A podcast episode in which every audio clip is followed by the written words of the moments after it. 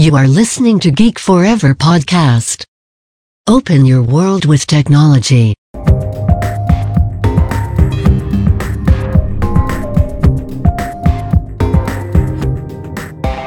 This is Geek China. สวัสดีค่ะ ขอต้อนรับเข้าสู่รายการ Geek China รายการที่จะมาเล่าสาระความรู้เกี่ยวกับประเทศจีนในหลากหลายแง่มุมค่ะนำรายการโดยพิมพ์ขวัญอดิเทพสถิตค่ะ เรากลับมาเจอกันอีกครั้งนะคะ ใน EP ที่ 36 นะคะ ในมหากาพย์ซีรีส์เรื่องภูมิทัศน์โลกอินเทอร์เน็ตและก็ยักษ์ใหญ่ในวงการดิจิทัลของจีนนะคะ ในยุคที่ 3 นะ ย้อนไปช่วง 2009ถึง2015 นะคะ ยุคนี้ก็กำเนิดยักษ์ใหญ่มากมายเลยนะคะ ก็เหม่ยถวนนะคะก็เป็นอีกแพลตฟอร์มหนึ่งที่กำเนิดในยุคนี้เลยคือในปี2010 นะคะ เป็นแพลตฟอร์มที่ก่อตั้งนะคะ โดยนายหวังซิ่งนะคะ ซึ่งชีวิตเขาเนี่ยลมลุกคลุกคลานอย่างมากนะคะ ประวัติชีวิตการตั้งธุรกิจต่างๆ ของเขานะคะ ได้เล่าไปแล้วนะคะใน EP ที่แล้วนะคะที่35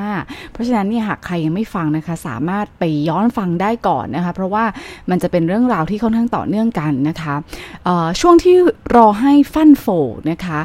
ธุรกิจของเขาเนี่ยกลับมาใช้งานอย่างปกตินะคะ หวังซิ่งเนี่ยก็ไม่ได้รีรออย่างเดียวนะ โดยไม่ได้ทำอะไรเลย เขาก็พยายามหาธุรกิจใหม่ๆ โปรเจกต์ใหม่ ๆ นะคะทำอยู่ต่อเนื่องนะคะ แล้วก็หนึ่งในธุรกิจหรือหนึ่งในโปรโปรเจกต์ของเขานะคะ คือการเฝ้าดูการเติบโตนะคะของเว็บกรุ๊ป buying นะคะเว็บหนึ่งนะคะซึ่ง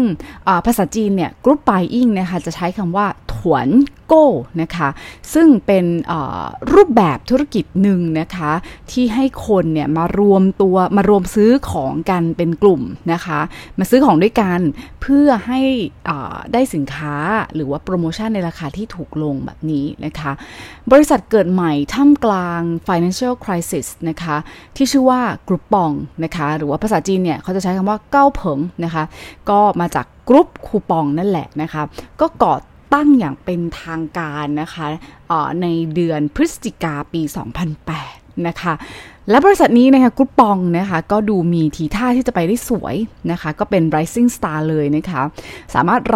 raise fund นะคะจาก primary market ได้ถึง 1 billion ดอลลาร์เลยนะคะภายใน 2 ปีหลังจากหลังจากการก่อตั้งนะคะ Groupon เนี่ยนะคะก็ได้พิสูจน์ความเป็นไปได้นะคะ feasibility ของรูปแบบธุรกิจนะคะ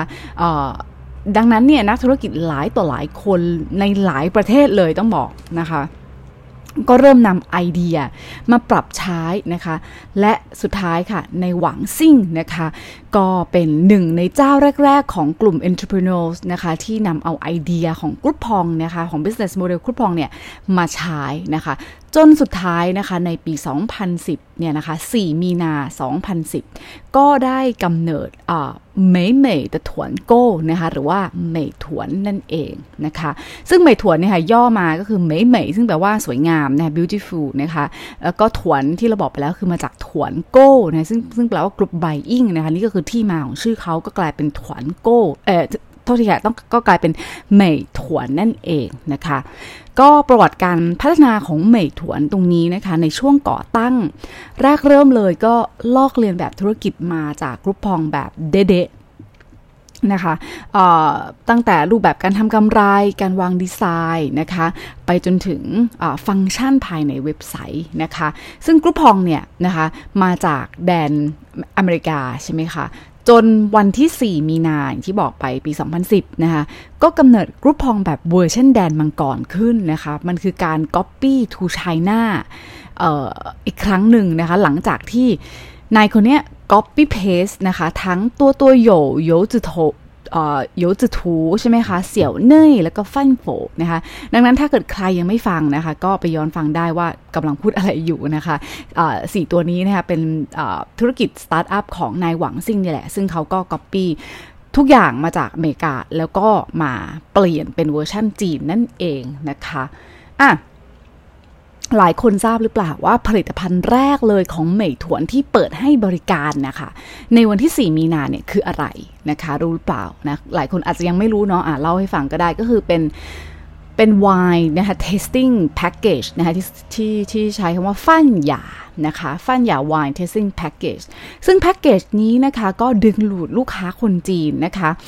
ประมาณ 79 คนให้มาซื้อนะคะได้แล้วก็ปิดยอดขายไปได้ถึง 4,000 หยวนนะคะ เอาง่ายๆเลยคือตก 50 หยวนต่อคนนะคะ ก็คือ 50 หยวนเนี่ยนะคะหรือตีประมาณ 250 บาทนะถ้าคูณ 5 ไปนะคะ250 บาทนะคะก็สามารถลิ้มลองรสชาติไวน์สุดหรูได้แล้วนะคะ ซึ่งราคาเดิมนะคะของแพ็กเกจเนี้ยคือ 100 หยวนนะซึ่งในเว็บไซต์นะคะก็จะมี ตอนนั้นยังไม่ใช่มือถือเนาะมันเลยเป็นในรูปแบบของเว็บไซต์อยู่นะคะ ก็จะเป็นเขียนเลยว่าวันนี้นะคะถวนโก้คือฟันหยา wine tasting package นะคะ ราคาเดิม 100 หยวน ลดไปเลย 50%เหลือ 50 หยวนอะไรอะไรแบบนี้นะคะ ก็ทำให้ดึงดูดคนหลายคนให้มา ซื้อนะคะร่วมกันนะคะแล้วก็ได้ในราคาพิเศษตรงนี้ได้เลยนะคะหวังซิ่งเนี่ยเขาก็วาง positioning ของโปรเจกต์ตัวเองนะคะไปให้เป็นรูปแบบใหม่ของการถวนโก้นะคะลักษณะพิเศษตรงนี้คืออะไรก็คือว่าทุกวันเนี่ยเขาขายเพียงแค่หนึ่งรายรายการเท่านั้นนะคะหนึ่ง SKU รายการนะคะดังนั้นเนี่ยอาทิตย์หนึ่งก็จะมีเพียง 7 รายการนะที่รวมเอาสินค้ารวมเอาสินค้าบริการต่างๆนะคะที่มีทั้ง吃喝玩乐 นะคะภาษาจีนเขาจะเรียกว่า吃喝玩乐 ก็คือกินดื่มเที่ยวสันทนาการทุกอย่างทุกมิติของการใช้ชีวิตในประจำวันนะคะ เข้ามาบริการให้และที่สำคัญคือลดราคาแบบสุดๆไปเลยนะคะเอ่อครึ่งเอ่อห้าสิบเปอร์เซ็นต์อย่างนี้นะคะ ภายหลังเนี่ยนะคะก็พอทำไปนะคะหวังซิ่งก็ เปิดเผยว่านะคะเขาเองไม่ได้ใช้เวลา research group buying model เท่าไหร่แล้วนะคะ แต่ก็จะพิจารณาจากสัญชาตสัญชาตญาณตัวเองเลยนะคะว่าเอ๊ะอันนี้ทำได้หรือไม่ได้นะคะ ก็เอาจริง ๆ นะคะเขาก็ทำพฤติกรรมเดียวกันกับฟันโฟหรือว่าเสี่ยวเนย แต่เอ๊ะคราวนี้จะพลาดท่าแบบเก่าอีกหรือเปล่านะคะ เพราะว่าเขาก็พลาดท่ามาหลายหลายหลายครั้งต่อหลายครั้งเลยทีเดียวนะคะ จริง ๆ แล้วนะคะต้องบอกว่าเขาได้คิด เตรียมตัวนะคะ แล้วก็วางกลยุทธ์นะคะ คิดการไว้ข้างหน้าแล้วตั้งแต่ปี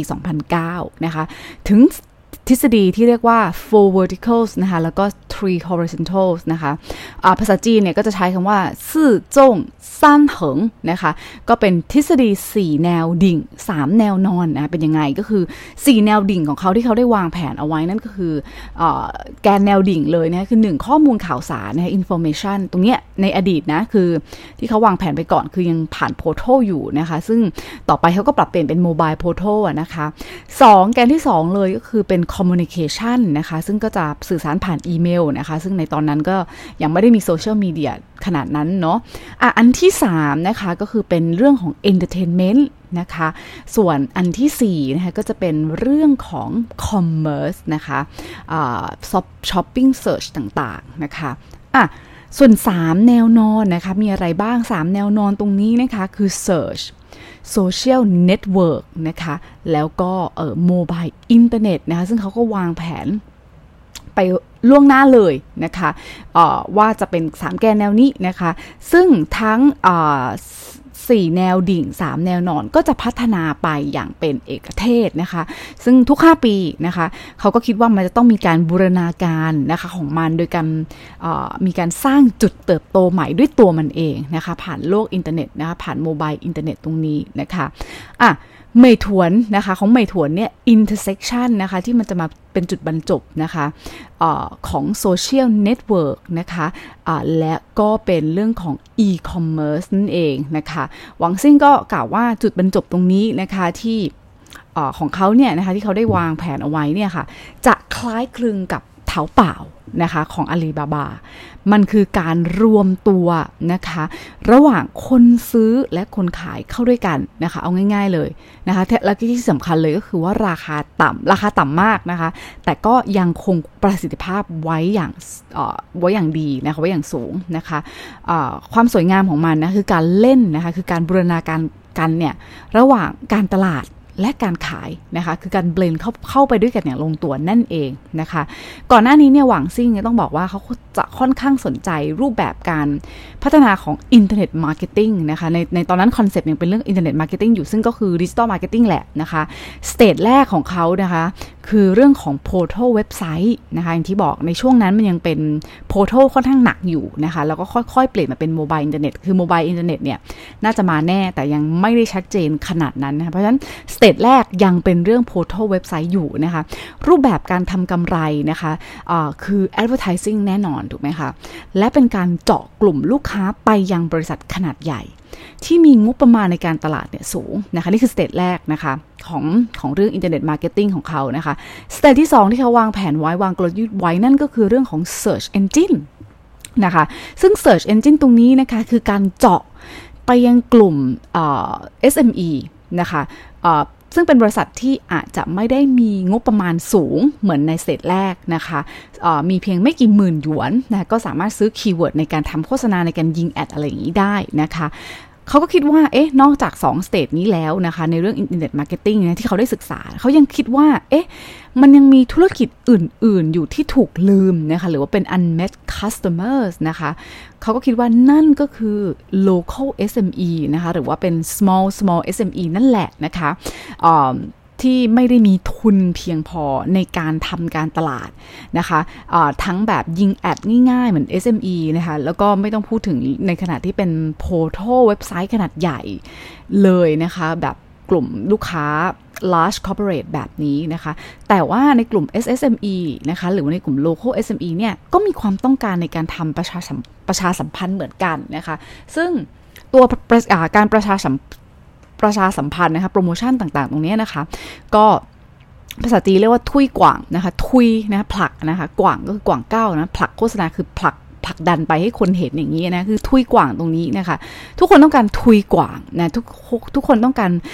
ประชาสัมพันธ์นะคะทำมีการโปรโมชั่นตรงนี้นะคะ แต่ว่าในรูปแบบนะคะของโปรโมชั่นโลกของ group buying นะคะ นั่นคือการพิเศษ นี่คือมีความพิเศษอย่างหนึ่งคือทำให้คนตัวเล็ก นะคะ ไม่เพียงแต่ได้เกิดการโปรโมชั่นนะคะประชาสัมพันธ์แต่ยังเกิดเรื่องของการซื้อขาย transaction ได้แบบตรงไปตรงมานะคะ และจ่ายเงินจริงตามผลลัพธ์ที่เกิดขึ้นนะคะอ้างอิงตามรูปแบบนี้นะคะยกตัวอย่างคือสมมุติคูปองเนี่ยมันจะมีคูปองส่วนลดที่ไม่ถวนให้ใช่ไหมคะะร้านค้าเนี่ยก็ได้ส่วนลดไป 70 80 90%นะคะ เมื่อลูกค้าได้บริใช้บริการนะคะของเมทวน .com ของเว็บไซต์ตรงนี้ของเว็บแพลตฟอร์มของเขาตรงนี้แล้วนะคะเมทวนก็ให้คูปองกับลูกค้าที่จะมาใช้บริการในร้านค้านั้นๆ ใช่ไหมคะ ร้านค้าก็นำคูปองของเมทวนเนี่ยมาคิดบัญชีนะคะกับทางเมทวนอีกทีหนึ่งนะคะ แกนสำคัญของตรงนี้คืออะไรก็คือ group buying ตรงนี้ช่วยให้ merchant เล็กๆเนี่ยตัวคนตัวเล็กๆนะคะ ช่วยประชาสัมพันธ์ไปในตัว นะคะ ส่วนหนึ่งเลยคือก็ประหยัดค่าโฆษณา แล้วเอาค่าโฆษณาเนี่ยแหละนะคะที่เดิมทีต้องจ่ายเยอะๆเนี่ยมาเป็นส่วนลดให้กับลูกค้านะคะ เพราะฉะนั้นเกมนี้คือลูกค้าได้ประโยชน์นะร้านค้าก็ได้กำไรนะคะส่วนหนึ่งก็ได้กำไรนะที่เหลือเนี่ยก็เป็นกำไรสำหรับเมถวนนะคะดังนั้นนะคะหลังจากที่เมถวนเนี่ยออกสู่ตลาดนะคะทำให้คนรู้จักนะลอนช์ได้ไม่นาน หวังซิ่งนะคะนายหวังซิ่งนะคะฟาวเดอร์ของเมถวนนะคะก็ได้รับโทรศัพท์ จากเซคุย่าไชน่านะคะ และนี่ก็เป็นครั้งแรกนะคะ ที่เขาได้พบกับนะคะนายเฉินนานเผิงนะคะ แล้วก็พบว่านายคนเนี้ยนะคะ ก็มีมุมมองที่ชัดเจนมากๆกับรูปแบบธุรกิจ นะคะสิ้นสุดปีนี้นะคะสิ้นสุดปีแรกที่เขาได้ก่อตั้งบริษัทนะคะ ปี 2010 เนี่ยเขาก็ได้รับเงินทุนนะคะถึง 12 ล้านดอลลาร์เลยนะคะ ในซีรีส์ A จากเซโคย่านี้นะคะ แล้วก็เป็นนักลงทุนเพียงเจ้าเดียวในตอนนั้นด้วยนะคะต้องบอกว่าภายใต้ความรุ่งโรจน์โชดช่วงของตัวกรุ๊ปป้องของเมกาตัวนี้นะคะ ที่สำเร็จไปมาก ๆ แล้วมีหลายที่ ก๊อปไปใช้ถูกไหมคะเพราะฉะนั้นสิ่งที่ตามมาอย่างหลีกเลี่ยงไม่ได้คือการแข่งขัน ก็สูงตามมานะต้องบอกว่าเรื่องนี้น่าสนใจมาก ๆ เลยนะคะ14 มีนาปี 2010 ในช่วงปีเดียวกันเลยนะคะวัววัวถวนนะคะเป็นบริษัทหนึ่งเลยนะคะออกสู่ตลาดนะคะ15 มีนา F ถวนออกสู่ตลาด 16 มีนาลาโชออกสู่ตลาดนะคะ มีบริษัทถวนโก้ในจีนนะคะ บอกเลยว่าไม่ต่ำกว่า 2,000 บริษัทเกิดขึ้นในช่วงนี้ นะคะพิกๆเลยเนี่ย5,000รายในบริษัทนะคะแต่จะเกิดอะไรขึ้นต้องฟังต่อนะคะ กรกฎาปีเดียวกันนะคะก็เป็นช่วงที่ยอดขายของออของนายหวังซิ่งของเหมยถวนเนี่ยนะคะ5ล้านหยวนต่อเดือนนะคะ ในช่วงนั้นนะพีคมากนะคะ เทนเซ็นก็ launch QQ Group Buying นะคะ เหมือนกันเลยเพราะฉะนั้นเทนเซ็นทำทุกอย่างใช่ไหมเพราะฉะนั้นนหวังซิ่งนะคะ ก็ถามออกไปว่าเฮ้ยแล้วมีอะไรที่เทนเซ็นไม่ทำบ้างนะคะ เพราะฉะนั้นอย่างที่เราฟังมาใน EP เทนเซ็นเนาะเทนเซ็นเนี่ยทำทุกอย่างเลยในโลกใบนี้นะคะ แล้วก็ถึงเทนเซ็นจะออกมาช้านะคะ แต่ก็มานะนะคะ จริงๆแล้วนะคะการก๊อปปี้รูปแบบ ของถวนโก้ไม่ได้ยากเลยนะคะ ไม่ได้ยากเลยแต่สิ่งที่จะต้องมีและแตกต่างนะคะ นั่นก็คือการ execution ที่แข็งแกร่งนะคะ แล้วก็การกำลังนะคะของการทำโปรโมชั่นออฟไลน์นะคะ ในขณะเดียวกันก็ต้องดูในเรื่องของการจ้างพนักงานนะคะ ในหลายหัวเมืองด้วยที่ต้องการ local life service นะอย่าลืมว่านี่คือ local life service platform เลยนะคะ ไม่ว่าจะเป็นร้านอาหาร KTV เอ่อ KTV นี่ก็คือห้องร้านคาราโอเกะนะที่ได้รับความนิยมมาก ๆ ในเมืองจีนนะคะ โรงหนังร้านทำเล็บอะไรทุกอย่างนะคะทุกคนที่ต้องการบริการเหล่านี้นะคะ เพราะฉะนั้น ต้องมี execution ที่แข็งแรงมากๆนะคะ แรกเริ่มนะคะ แรกเริ่มของเหมยถวน .com ตรงนี้นะคะะเขาก็มีการวางแผนการขยายกิจการอยู่ 2 อย่างด้วยกันนะคะ แบบแรกจะเรียกว่าจืจือหญิงนะคะ ก็คือจือเจียยุ่นหญิงนะคะ ก็คือแปลว่า direct operation นะคะ ก็คือบริหารตรงเลยนะคะ แบบที่ 2 จะเรียกว่า agency operation นะคะ หรือว่าใต้หลี่นะคะ ก็คือ บริหารงานผ่านตัวแทนนั่นแหละนะคะะเขาก็พบว่า direct operation นะ 1 ปีเนี่ยนะคะสามารถเปิดได้เพียงแค่ 6 ออฟฟิศนะคะถือว่าช้ามากช้ามากนะคะ ดังนั้นเนี่ยเขาก็เลยคิดว่าอะเหลือเพียงแค่สถานีเซี่ยงไฮ้ที่เดียวแล้วกันนะคะ ที่เหลือก็จะดำเนินการรูปแบบเอเจนต์นะคะในขณะเดียวกันนะคะไม่ถวนเองก็ถือว่ามีการรวบนะคะรวบดำเนินกิจการกับกลุ่มเว็บไซต์ รูปบายอิงอื่น ๆ ที่เล็กๆ ในเมืองพื้นที่อื่น ๆ นะคะ เสมือนเป็นซับสเตชันของเมถวนด้วยนะคะนี่ก็คือความพลิกเกมอันหนึ่งที่สำคัญมาก ๆ นะคะในสงครามของถวนโก้ต้องบอกเลยว่ามีคู่แข่งเป็นพัน ๆ นะคะ ไม่ถวนมันก็ต้องกดดันอยู่แล้วนะคะ เพราะว่า l a s h o นะคะ l a s h o com ในตอนนั้นนะคะ ก็ถือว่าก็ค่อนข้างมีชื่อเสียงนะคะก็มีการเริ่ม raise fund นะคะ แล้วก็ยังวางแผนขยายกิจการ ไปยัง 200 เมืองทั่วจีนนะคะการไหลของ traffic ของลาโชก็เริ่มเกินหน้าเกินตาเมถวนนะคะ เพราะฉะนั้นในเรื่องของ industry ตรงนี้นะคะ การแข่งขันที่ดุเดือดเนี่ยทำให้กำไรขั้นต้นนะคะหรือว่า gross profit ของของกลุ่มกลุ่ม buying เว็บไซต์ต่างๆเนี่ยเริ่มตกลงอย่างมีนัยสำคัญนะคะ และเหล่า agent เองนะคะ ก็เริ่มกดดันและเออเมื่อพิจารณาถึง ความสามารถและคุณภาพที่ไม่เท่าเทียมกันแต่ในละเอเจนต์เพราะเราก็ควบคุมยากถูกไหมคะ ดังนั้นเนี่ยเหมยถนก็เลยเปลี่ยนนะคะกลับลำเลยค่ะ เปลี่ยนจากรูปแบบตัวแทน กลับไปสู่รูปแบบของการดำเนินกิจการด้วยตนเองนะคะ หรือว่าเป็นจื่อหญิงนะคะ เป็น self operate อีกครั้งหนึ่งนะคะ ในขณะเดียวกันก็เร่งการเปิดสถานีบริการให้เพิ่มสูงขึ้นด้วยนะคะ ก็ทำไปควบคู่กันนะคะ อุตสาหกรรมของกรุ๊ปไบอิงต้องบอกเลยค่ะว่าเดือดดานมากๆนะคะเดือดดานในที่นี้คือโอ้โหแบบทุกคนให้ความสำคัญนะคะ แล้วก็ได้รับความนิยมมากขึ้นเรื่อย ๆ เลยนะคะ ในตลาดจีนด้วยนะคะ ระหว่างนี้เนี่ย นักข่าวก็เคยสัมภาษณ์นะคะ ถามนายหวังซิ่งว่าเฮ้ยกังวลหรือเปล่าว่าไม่ถวน .com เนี่ยจะกลับมาเป็นจะไกลมาเป็นแบบฟันโฟนะคะ ที่ธุรกิจที่ที่เกือบจะล้มล้มอะนะคะ ของเขาไปแล้วนะคะ หวังซิ่งก็ตอบว่า เมทุน .com เนี่ยนะคะก็เป็นธุรกิจที่ค่อนข้างกลมกลืนนะคะะได้เป็นอย่างดีนะคะ กลมกลืนที่ว่านี้คืออะไรนะคะ คือสามารถนำกำไรกลับมายังผู้บริโภคคือง่ายๆเลยคือเน้นผู้บริโภคว่าผู้บริโภคได้ผลประโยชน์นะคะแล้วก็ยังกระตุ้นการบริโภคภายในประเทศนะคะกระตุ้นการเติบโตการขยายภายในประเทศได้ดีอีกด้วยนะเพราะฉะนั้นเขาก็เลยบอกว่านี่แหละนะะคือการกลมกลืนเข้ากับแผนพัฒนาเศรษฐกิจ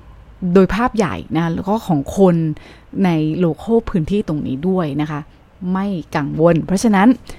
เกิดอะไรขึ้นต่อไปในปี 2011 นะคะ The winter is coming ค่ะ ไม่มีใครคาดคิดเลยว่าธุรกิจที่โหเราร้อนแรงมาก ๆ เลย จะนำมาซึ่งความเหน็บหนาวภายในภายในไม่ถึง 1 ปีนะคะ คือในปี 2011 เนาะ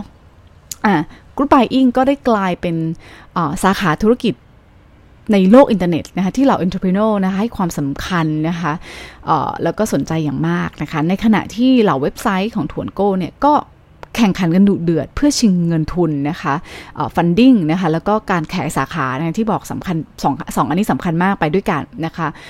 เพื่อที่จะทำให้การดำเนินการของสาขาเปิดของเขาเนี่ยลุล่วงนะคะ station ต่างๆเนี่ยนะคะเขาก็ต้อง recruit อย่างไม่หยุดหย่อนนะคะ หวังซิ่งก็ เปิดเผยข้อมูลในตอนนั้นว่าถัวเฉลี่ยแล้วนะคะ คนหนึ่งเนี่ยนะคะจะถวนโก้นะคะจะ group buying เนี่ยนะคะ 6 ครั้งต่อปี และเฉลี่ยนะคะ 50 หยวนต่อครั้งเท่านั้นนะคะ นี่คือข้อมูล insight สำคัญของพฤติกรรมชาวจีนในตอนนั้นนะคะ อย่างไรก็ตามนะคะเมถวนที่บอกช่วงนี้ดูทีท่าว่าเหมือนจะไม่ได้เป็นผู้ชนะนะคะในแง่ของเงินทุนและส่วนแบ่งการตลาดอย่างชัดเจน นะคะมกราปี 2011 นะคะ มีเว็บไซต์ถวนโกอย่างที่บอกไปแล้วนะคะ 1,728 เว็บไซต์ในตลาดนะคะที่เหลือคือเคยเล่าไปว่ากำเนิดมาพีคๆนี่ห้าพันเหลือไม่ถึง 2,000 นะคะ อุตสาหกรรมนี้คือถูกจำกัดแบบราบคาบเลยนะคะ ก็ในทุกวันในช่วงนั้นนะคะก็จะ มีบริษัทเพียงแค่ไม่กี่สิบเข้ามาลงในสนามนะที่อื่นก็คือไม่น่าจะรอดนะคะ อีกแง่หนึ่งเลยก็คือถามว่าทำไม เพราะว่าสงครามโฆษณานะคะ ภายใต้อุตสาหกรรมกรุ๊ปไบอิงนะคะถวนโก้เนี่ยวางสื่อแบบบ้าคลั่งมากนะคะ ในโลกออนไลน์ในโลกออฟไลน์ด้วยนะคะ อย่างที่บอกไม่ใช่แค่ออนไลน์อย่างเดียวนะออฟไลน์ด้วยนะคะยกตัวอย่างนะคะหนึ่งใน ช่วงปีนั้นนะคะ มีเว็บไซต์หนึ่งนะคะมีมีแพลตฟอร์มหนึ่งที่ชื่อว่าถวนเปล่า .com ลงทุนงบโฆษณานะคะ แบบออฟไลน์นะ ไปถึง 550 ล้านหยวนนะคะ ปีหนึ่งนะคะนัวมี .com ก็เป็นอีกเว็บไซต์หนึ่งนะคะหากจำกันได้นัวมีเราเคยพูดไปแล้วนะคะ เป็นบริษัทที่ถูกควบรวมกิจกรรมโดยโดยป่ายตู้นะคะแต่ว่าก่อนหน้านี้ในช่วงปีนี้เขายังไม่ถูกควบรวมนะคะ นัวมี .com เนี่ย ก็ลงไป 200 ล้านหยวนนะคะเตียนผิง อ่า เตียนผิงเองนะคะก็ถือว่าเป็นคู่แข่งของเหมยถวนในตอนนั้น แล้วเราเล่าไปแล้วใน EP 34 นะคะไปฟังกันได้นะคะ เตียนผิงเนี่ยก็ลงงบไปประมาณ300ถึงล้านหยวน โอ้โห ดุเดือดกันมาก ๆ เลยนะคะ ก็แปลเป็นเงินไทยก็คือประมาณขั้นต่ำคือพันกว่าล้านบาทอะคะ่ะ จนถึงแบบ 2,000 กว่าล้านบาทต่อปี ซึ่งมันแบบสุด สุดขั้วมากๆเลยนะคะ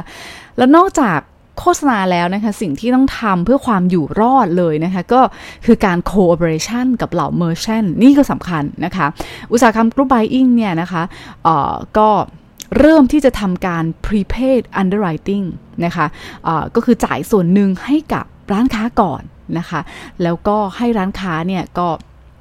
ใส่คูปองเป็นส่วนลบเว็บไซต์ส่วนลดในเว็บไซต์นะคะ ซึ่งการกระทำตรงนี้นะคะ เป็นการกระทำที่ส่งผลมาก ๆ ต่อการอยู่รอดของเมยถวน นั่นคือสิ่งที่เมยถวนเลือกที่จะทำนะคะ เมยถวนเนี่ยไม่ได้ไม่ได้เน้นไปทุ่มงบโฆษณาออฟไลน์เท่าไหร่ นะคะ สิ่งที่เขาแตกต่างอันดับแรกเลยก็คืออย่างที่บอกคือการทำ prepaid underwriting นะคะก็คือจ่ายส่วนหนึ่งให้กับร้านค้าไปก่อนให้ร้านค้าเนี่ยเอาเออมามั่นใจนะคะ ว่า เอ้ย เขาน่าจะได้เงินแหละนะคะ แล้วก็ให้ร้านค้าเนี่ยมาใส่คูปองส่วนลดในเว็บไซต์ของเขานะคะ ให้คนให้คนเชื่อมั่นนะคะ แล้วก็คนซื้อก็จะได้เชื่อมั่นด้วยนะคะในห่วงเวลานี้นะคะเมยทวนก็อย่างที่บอกค่ะ นอกจากตรงนี้แล้วก็มีกลยุทธ์ตอบโต้มากมายเลย นะคะให้คู่แข่งกลัวนะคะ การทำให้คู่แข่งกลัวเป็นเรื่องที่สำคัญอีกประการหนึ่งด้วยนะคะก็มีการให้ข้อมูลสาธารณะนะคะ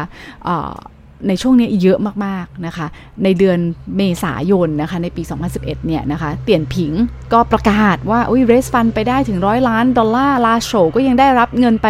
อีก 160 ล้านกว่าดอลลาร์นะคะ ก็ ตรงเนี้ยนะคะนั่นคือการทำให้คู่แข่งขัวแต่ว่านะคะแต่ว่าหวังซิ่งของเหมยถวนเนี่ยก็ไม่ได้รู้สึกกลัวนะคะแล้วก็ไม่ได้เล่นไปตามเกมนะคะเขาเนี่ยไม่ได้ไปอย่างที่บอกไปแล้วคือไม่ได้ลงแข่งในโฆษณาออฟไลน์ใช่ไหมคะแต่เขามุ่งไปโฟกัสแต่ออนไลน์แทนนะคะแล้วก็บริหารงานที่ค่อนข้าง conservative และดูแล cash flow และควบคุมความเสี่ยงอย่างดีเลยนะคะ พอ ในช่วงกุมภา2011เหมยถวนเนี่ยต้องบอกว่าเปิดสถานีไปแล้วนะคะ 20 สถานีบริการนะคะ มีนาคมขยายไป 40 เมืองนะคะ สาขาย่อย Substation ตรงนี้ค่ะ รวมกับทาง partner ไลน์โลโก้นะ ไปอีกร้อยสาขาในเดือนพฤษภา นะคะ ช่วงเวลานี้นะคะเงินทุนของเหมยถวนที่ได้รับเนี่ยหมดไปกับอะไรนะคะเขาหมดไปกับการพัฒนา mobile terminal ด้วยนะคะ รวมถึงระบบอื่นๆ เช่น LBS นะคะหรือหรือว่า location based service นะคะที่เกี่ยวเนื่องกับการซื้อสินค้าและบริการภายในเมทวน .com นะคะแล้วก็ระบบ IT ต่างๆ อีกมากมายเลยนะคะไม่ว่าจะเป็นการจัดการร้านค้า CRM MIS นะคะเพื่อที่จะลดต้นทุนแล้วก็การจัดการการขาย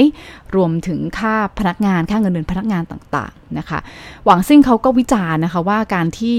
ทำ cash burning อย่างบ้าคลั่งไม่สมเหตุสมผลสุดท้ายการแข่งขันก็จะไม่ยั่งยืนไปตลอดนะคะ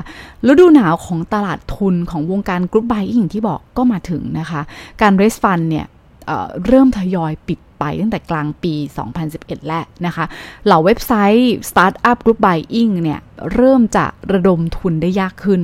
นะคะ ดังนั้นค่ะ กรกฎาปี 2011 นะคะ ก็ถือว่าเป็นจุดผกผันของวงการ group buying จริง ๆ นะคะ จาก 5,000 เหลือ 1,000 กว่านะคะ ต้องบอกเลยว่ามีเพียงแค่ 2-3 กลุ่มใหญ่ ๆ ในอุตสาหกรรมนี้ที่จะอยู่รอด นะคะหวังซิ่งเชื่อว่าสุดท้ายแล้วนะคะ สิ่งที่จะทำให้ group buying เว็บไซต์ หรือว่าถวนโก้เว็บไซต์ตรงนี้ยืนยงได้ก็คือคุณภาพนั่นเอง คุณภาพและคุณภาพของการบริการและผลิตภัณฑ์ต่างๆนะคะร้านภายในร้านค้าเว็บไซต์ของเขานะและ user experience นะคะ มีเงินอย่างเดียวไม่พอ เพราะเขาบอกว่าถ้าพูดถึงเรื่องเงินแล้วเนี่ยสุดท้ายเขาก็แพ้เทนเซ็นกับป่ายตู้ เพราะว่ามีเงินมากกว่า นะคะ ในเวลานั้นนะคะ ในเวลานั้นเมยถวนเนี่ยเรสฟันไปได้นะคะในซีรีส์ B นะคะ รับเงินทุนไปอีก 50 ล้านดอลลาร์สหรัฐนะคะ แล้วเขาก็วางแผนคิดไปแล้วว่า เอ้ยเงินทุนเนี้ยไม่น่าจะรอดเกิน 2 ปีนะคะ และนี่คือช่วงฮันนีมูนพีเรียดของเมยถวนนะคะ และอาลีบาบา เพราะอาลีบาบาคือผู้นำการลงทุนในรอบนี้นะคะ ในรอบนี้ในรอบที่ 2 ซีรีส์ B นะคะ หลังจากนั้นอาลีบาบา หลังจากที่อาลีบาบาเข้ามาเป็นผู้ถือหุ้นนะคะกลุ่มอาลีอาลีบาบาเนี่ยก็ค่อนข้างมีบทบาทสำคัญต่อการบริหารจัดการในเมทวนอย่างมากเลยนะคะ เพราะว่าเขาจะเป็นอาลีเนี่ยจะเป็นผู้รับผิดชอบในด้าน supply chain management นะคะ sales department แล้วก็ business management นะคะ และอื่นๆอีกมากมาย นะคะ เพราะฉะนั้นสิ่งที่ตามมาคืออะไรการปรับเปลี่ยนโครงสร้างองค์กรของ sales team ของ Meituan พูดง่ายๆคือถ่ายเลือดเลยค่ะ ถ่ายเลือดขององค์กรเลยนะคะ มาดูภาพรวมการตลาดภายในภายใน industry 团购 นะคะหรือว่า group buying กันบ้างนะคะ เว็บไซต์ที่เคยรุ่งเรืองอนะคะ ไม่ว่าจะเป็น Wowotuan ก็เริ่ม lay off พนักงาน l a s h o w c o m ก็เริ่มลดขนาดนะคะในเดือนตุลา แล้วก็มีเริ่มมีรายงานออกมามากมาย ไม่ว่าจะเป็นการช่อช่อกงทางการเงินแล้วก็หลายประเด็นเลย แล้วก็มีการเลิกออฟด้วยแหละนะคะ แล้วก็เริ่มมีการผิดระผิดนัดชำระจ่ายนะคะให้กับเมอร์ชันนะคะ จุดนี้เองค่ะ อ่าเมยถวนเลยถือโอกาสนะคะ ถือถือโอถือโอกาสจากคริสิสของอุตสาหกรรม เรียกประชุมทาวโฮครั้งใหญ่เลยนะคะ แล้วก็หาวิธีฉวยโอกาสจากเหตุการณ์ช่วงนี้ ต่อกลอนยังไงกับเหล่าที่เคยเป็นคู่แข่งที่เล่นเกมกันหนักมากนะคะ ก็ทำให้อ่าก็วางแผนให้พนักงานของเขาของของเหมยถวนทำโอทีนะคะ recruit merchant ให้มากที่สุดนะคะ แล้วก็เร่งการพัฒนาเร่งการขยายกิจการ เติบตอบโต้นะคะคู่แข่งจนสุดท้าย ก็กลายเป็นเบอร์หนึ่งในตลาดในที่สุดนะคะปี 2011 นะคะยอดขายของเหมยถวนนะคะ แต่อยู่ที่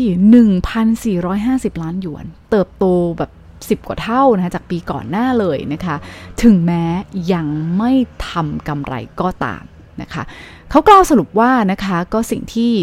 ทำให้เขาเป็นหนึ่งในกรุ๊ปไบอิงเขาตอบว่าไงรู้ไหมคะ เขาตอบว่าไม่ใช่เพราะว่าเขาทำได้ดีนะคะ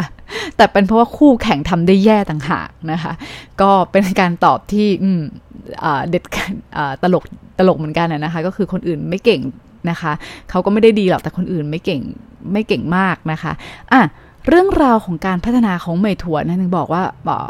ค่อนข้างน่าสนใจนะคะเราหยิบมาเป็นเป็นเป็นเเป็นพอดแคสต์ให้ฟังตรงนี้นะคะ แล้วก็ยังไม่จบนะ เพราะนี่เรายังจบไปที่ปี 2011 นะ ยังเหลือปี 2012 ถึง 2015 นะคะ เพราะฉะนั้นเนี่ย ก็ติดตามได้ใน EP ต่อไปนะคะออขอขอบคุณมาก ๆ นะคะ สำหรับการติดตามรับฟังนะคะ หากชอบเนื้อหาสาระแบบความรู้แบบนี้นะคะ รบกวนช่วยกด subscribe กด follow นะคะ กดแชร์ ให้กำลังใจมาด้วยนะคะ ในการผลิตเนื้อหาข่าวสารข้อมูลแบบนี้นะคะ เพราะว่าพิมพ์ขวัญเองนะคะ ก็ค้นคว้าเยอะมากๆนะคะกว่าจะทำออกมาได้ในแต่ละ EP นะคะ ถึงบางคนจะบอกว่าเอ้ยแบบอยากออกมาถี่จริงๆ ก็คืออยากถี่แหละ แต่ว่าเนื่องจากก็ต้องจัดสรรเวลาทำ อื่นๆหลายอย่าง แล้วก็ข้อมูลเนี่ยเราก็จะต้องเซิร์ชจนมั่นใจว่าเออมันถูกต้องจริงๆนะคะเพราะฉะนั้นเนี่ยก็อยากจะให้ติดตามให้กำลังใจต่อไปด้วยนะคะ จะได้มีกำลังใจในในการทำคอนเทนต์แบบนี้นะคะ เพราะว่าเรื่องเมืองจีนเนี่ยจะไม่ใช่เรื่องไกลตัวอีกต่อไป สำหรับใน EP นี้ต้องขอจบไว้เพียงเท่านี้ก่อนค่ะ ฝากติดตามพิมพ์ขวัญกันได้ 2 ช่องทางแล้วนะคะ ที่รายการ Geek China ในช่อง Geek Forever Podcast และทางช่องทางส่วนตัวของพิมพ์ขวัญเองที่ China Talk Podcast ค่ะ ถ้ายังไงก็ขอฝากติดตาม กด follow กด subscribe กันด้วยนะคะ แล้วเจอกันใหม่ใน EP หน้าค่ะสำหรับวันนี้ สวัสดีค่ะ Thank you.